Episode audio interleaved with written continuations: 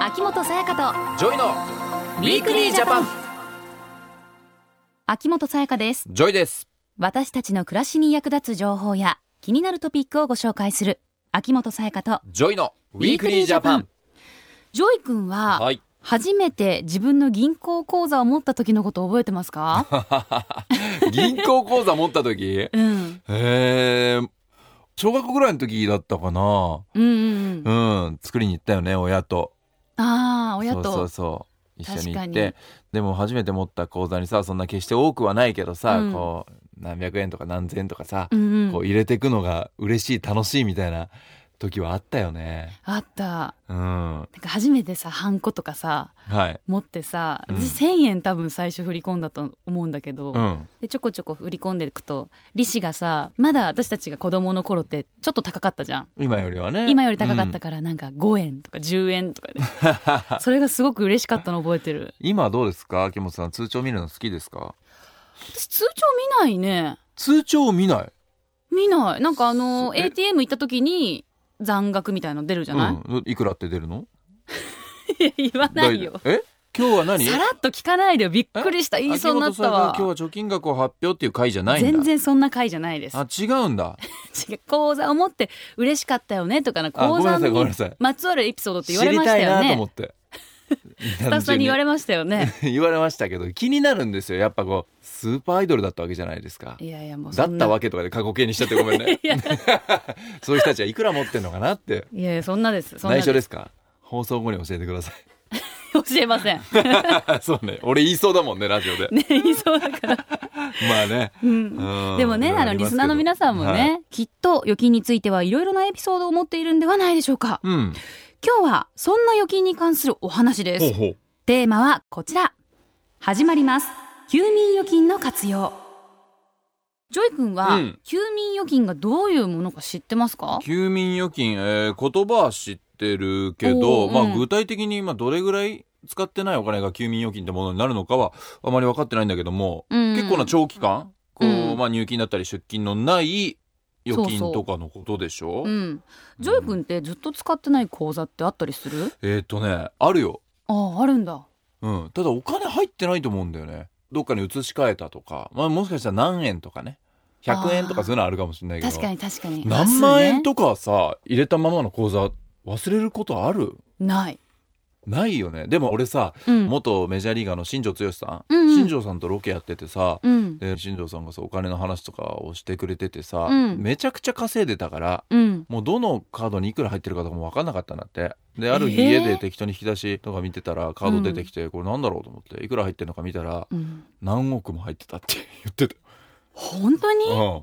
でもそんな人って一握りでしょだっ ん、て それはね数パーセントのねでしょ、新庄さん特にぶっ飛んでるから、う ん、多分分かってなかったんだけどめちゃくちゃおもろかったけどその話もだからまあそこまでの額までいかないとはいえ、うんいるってことなのかなやっぱでも意新外と庄忘れちさゃっんたレベりルもいるってことだからあ特にだお金持ちもすごくきっとね絶対ね分けてますもんねきっうんと、多いと思うしそうじゃなくても意外とうん、忘れちゃったりしてる人いるのかな、ね子供の時のとかそれこそねうんよくわかんないままになってたりとかさして大人になってもう一個新しいの作り直してっうんてやって、大体すぐ下ろしちゃうけどな私はでもいろんな人がいるから多分休眠預金ってのが増えてんじゃない今そう国で。実はねこうした休眠預金は毎年うん1200億円程度発生しているんだそうです嘘でしょそんなに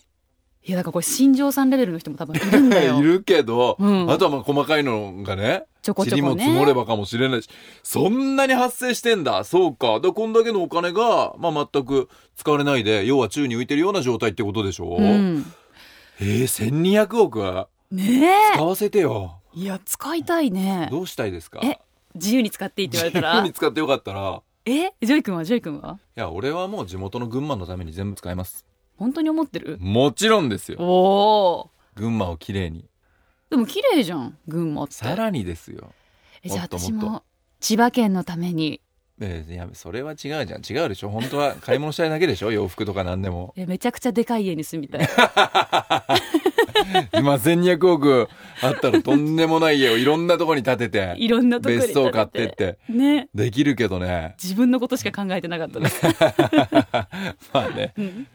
いずれにしてもねこれだけのお金が預けられたまま、全く使われずに宙に浮いた状態っていうのはもっうん。もたいないよね、ったいないけどどうしようもなくないこれって。なんかできんのかな、そこで、うん今日のテーマ休眠預金の活用なんです、はい。一体どんなことに使われるのかなどこの後スペシャリストに詳しく伺っていきます、はい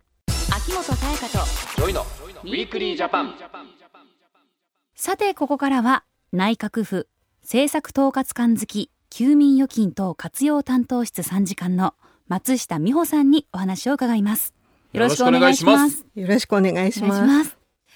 松下さん、休眠預金について詳しく教えていただけますか？はい。休眠預金というのは、皆さんのお近くの銀行、信用金庫や信用組合、農協などに預けた預金や貯金のうち、はい。 10年以上入金や出金などの取引がないものを言います。へえ、うん、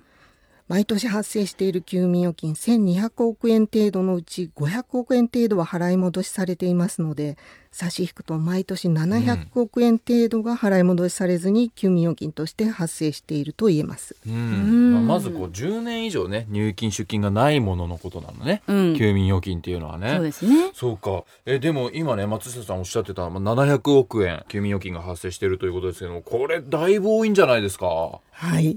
そこでこうした休眠預金を有効に活用する全く新しい仕組みはい休眠預金等活用制度というものができたんです。教えてください、でこの制度は休眠預金を NPO ですとか公益法人、自治会などといった民間の団体に助成金などとしてお渡しをしてで社会的な課題の解決につながる活動に活用していただくものでほうほう今年度から本格的に始まります。うーん。具体的にはどのような活動で活用されるんですか？はい、子どもや若者の支援生活困難者の支援そして地域活性化の支援という3つの分野の活動で活用していきます。はいはい。それぞれの活動詳しく教えていただけますか？はい。一つ目の子どもや若者の支援は、例えば子ども食堂やニート、引きこもり問題への対応、自立支援などが分かりやすい例だと思います。はい、はい。二つ目の生活困難者の支援というのは、ホームレスの自立支援や、様々な方の孤立を防ぐための支援など、うん日常生活や社会生活を営む上で困難を有する方への支援です。はいはいうん。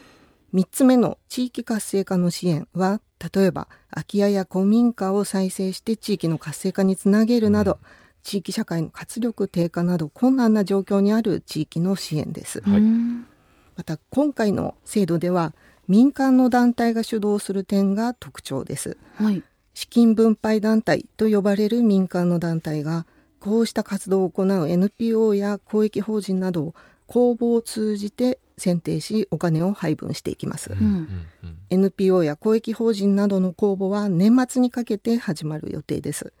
そして来年1月頃には年間の休眠預金およそ700億円のうち30億円の助成金の交付が順次始まります。もう30億円もう700億円ねあるから、うんもっと使っていくのかなと思ねった半ら、分ぐらい使うのかなとね思ったけど。とかね700億もしかしたら全部使うのかなと思ったら、うんそういうことではないんですね、はい。初めての試みということもあり、うんまず今年度は30億円からとなっています。はい。ちなみに社会が抱える課題っていうのは他にもいっぱいあると思うんですけど、うんそうだよねうん今回の制度の対象となる活動っていうのはなぜこの三つになったんですか？はい、例えば子どもの貧困や引きこもりの問題などは一人一人事情が違うものですから、はいうんきめ細かな対応が必要です、うんでまた引きこもりの方への自立支援など長期の見守りが必要な課題もあります、うんでこうした課題に対しては行政による一律の制度ですとか1年単位の予算の執行では対応が難しい場合があります、うんでそのため NPO などが現場で柔軟な対応をしてくださっているんですけれどもこうした民間の団体の多くは資金不足や人手不足に直面していてそうかそうかでその団体の力だけでははいまだまだ社会の課題解決に向けて十分な対応ができていないケースもあります。公的な制度の狭間にある分野を中心に共に助ける共助の活動の支援に活用しようという考え方に立っています。うーん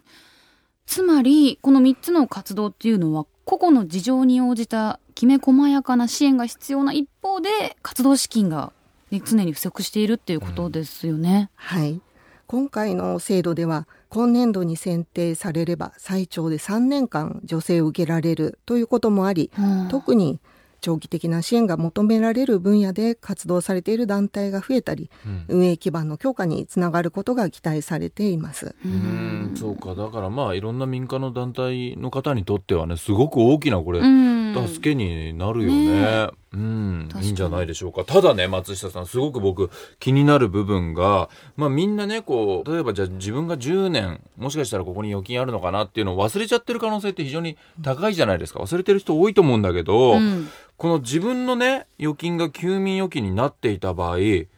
今の話だとその預金がもう自分のものじゃなくなっちゃうんじゃないかなっていう怖さ。確かえ、もうに使っちゃうのっていう。え、俺のお金はじゃあなくなっちゃうんですかっってなるとまた話が変わってくるよね。そうそうそうそうその怖さが今ちょっとふっときたんですけど、うんどうどうなんですか松下さんそれはそのように誤解されている方もいらっしゃるようですが、安心してください。よかったそうなんだ、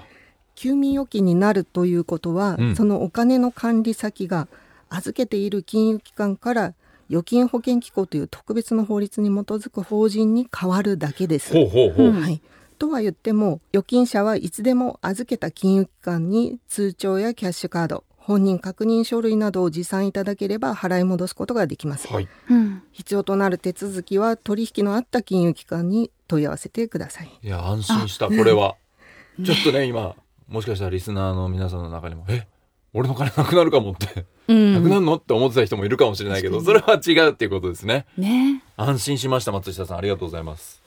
金融機関でも所有者が口座の存在を忘れていないか確認を行っています、うん最後の取引から9年以上が経つ1万円以上の残高がある預金については所有者に通知が郵送されますはいでこの通知を受け取れば取引があったとみなし、うんその預金はその後10年間は休眠預金になりませんうんでまた1万円に満たない預金の場合は、はい金融機関が対象となる期間などをウェブ上で周知しておりますうんうんうんウェブでチェックということですね、じゃあ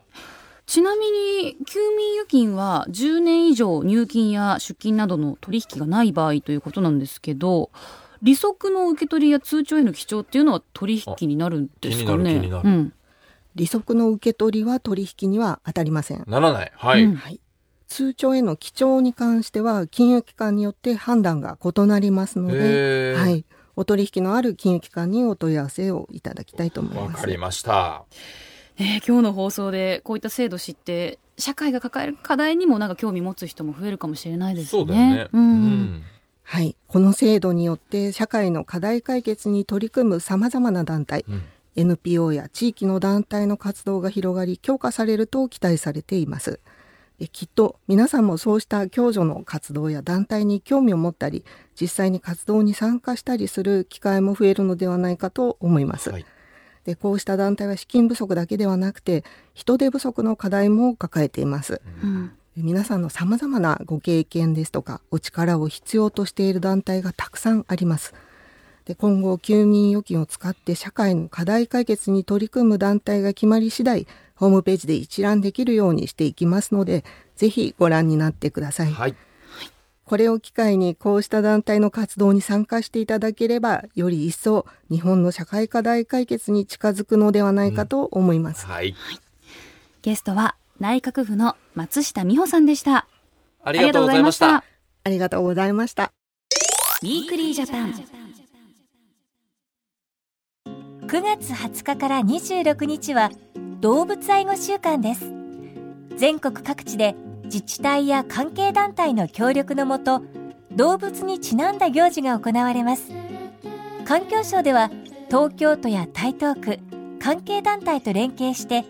共に生きるシニアペットとシルバー世代をテーマに動物愛護週間中央行事を開催します9月14日土曜日上野恩賜公園では動物愛護週間に先立ちクイズや犬のしつけ方教室などを行います9月22日日曜日には台東区障害学習センターでテーマに沿った講演などを行います詳しくは動物愛護フェスティバル環境省で検索くださいまた各地で行われる行事につきましてはお近くの保健所などにお問い合わせください政府からのお知らせでしたウィークリージャパン。秋元才加とジョイのウィークリージャパン。今日は始まります。休眠預金の活用というテーマでお話をしてきました。はい。いや、こういう動かなかったお金がいろんなことに活用されるっていうのはすごくいいことだなって思うんだけど、そうだよね。プラスそれが自分のお金うん。だってなるとどう使われてるのか気になるじゃん。うん。で、ぐっと関心が高まりそうだなって思 った。まあね。そう、なんかそうだよね国の予算がどう使われるかっていうよりうんも自分のお金がってなるとね、うん。ただまず、やっぱ、この、 休眠預金の多さっていうのも俺はびっくりしたけどいやね。びっくりした700億円ぐらいが、うん。ねえ、休眠預金になってしまってる。うん。ただね、本当にね、使わなかったらもったいないお金というか、うん動かない700億円ってのはね、うん、あまり意味がないから、この休眠預金等活用制度ってっていうのはすごくいいんじゃないかな、こう NPO のさ団体とかなかなか大変なところも多いと思うけど、そういうところを助けるね助成金とかになったりするわけだからね、こう日本を良くしていくっていう部分につながっていくじゃないですかこれが。うん、確かにそして先ほど松下さんもおっしゃってたけどあこういうことを今社会が抱えてるんだっていうのもね今回知れたからそうだよね。うん、うんなんかねそういう関心も高まってこういうことが起こってるんだっていううんそういうきっかけにもねなったらいいですうね。んうんあとはまあもちろんしっかり自分がね、うん この休眠預金してないかっていうのを知るのももちろん大事な こ確かにそれももとち。ろん大事ですね。うん。うん、そうね。そして番組ホームページでは皆さんからのメッセージも受け付けています。うん。番組への感想や今後放送予定の番組テーマについて質問疑問などぜひお寄せくださおい願いします。メールをご紹介させていただいた方には番組オリジナルのステッカーをプレゼントしています、はい。えー今日はですね北海道43歳ラジオネーム、ドクターコロッソさんからのメッセージをご紹介します、はい。北海道では夕方6時からの放送ですのでうん。いつも車の中で秋元さんの声に癒されながらうん拝聴するのが日課となっております。何気なく番組を聞いていて、自分もこの年齢になったからこそ、いろんなことに真剣に向き合わないと、と思いましたう。ん。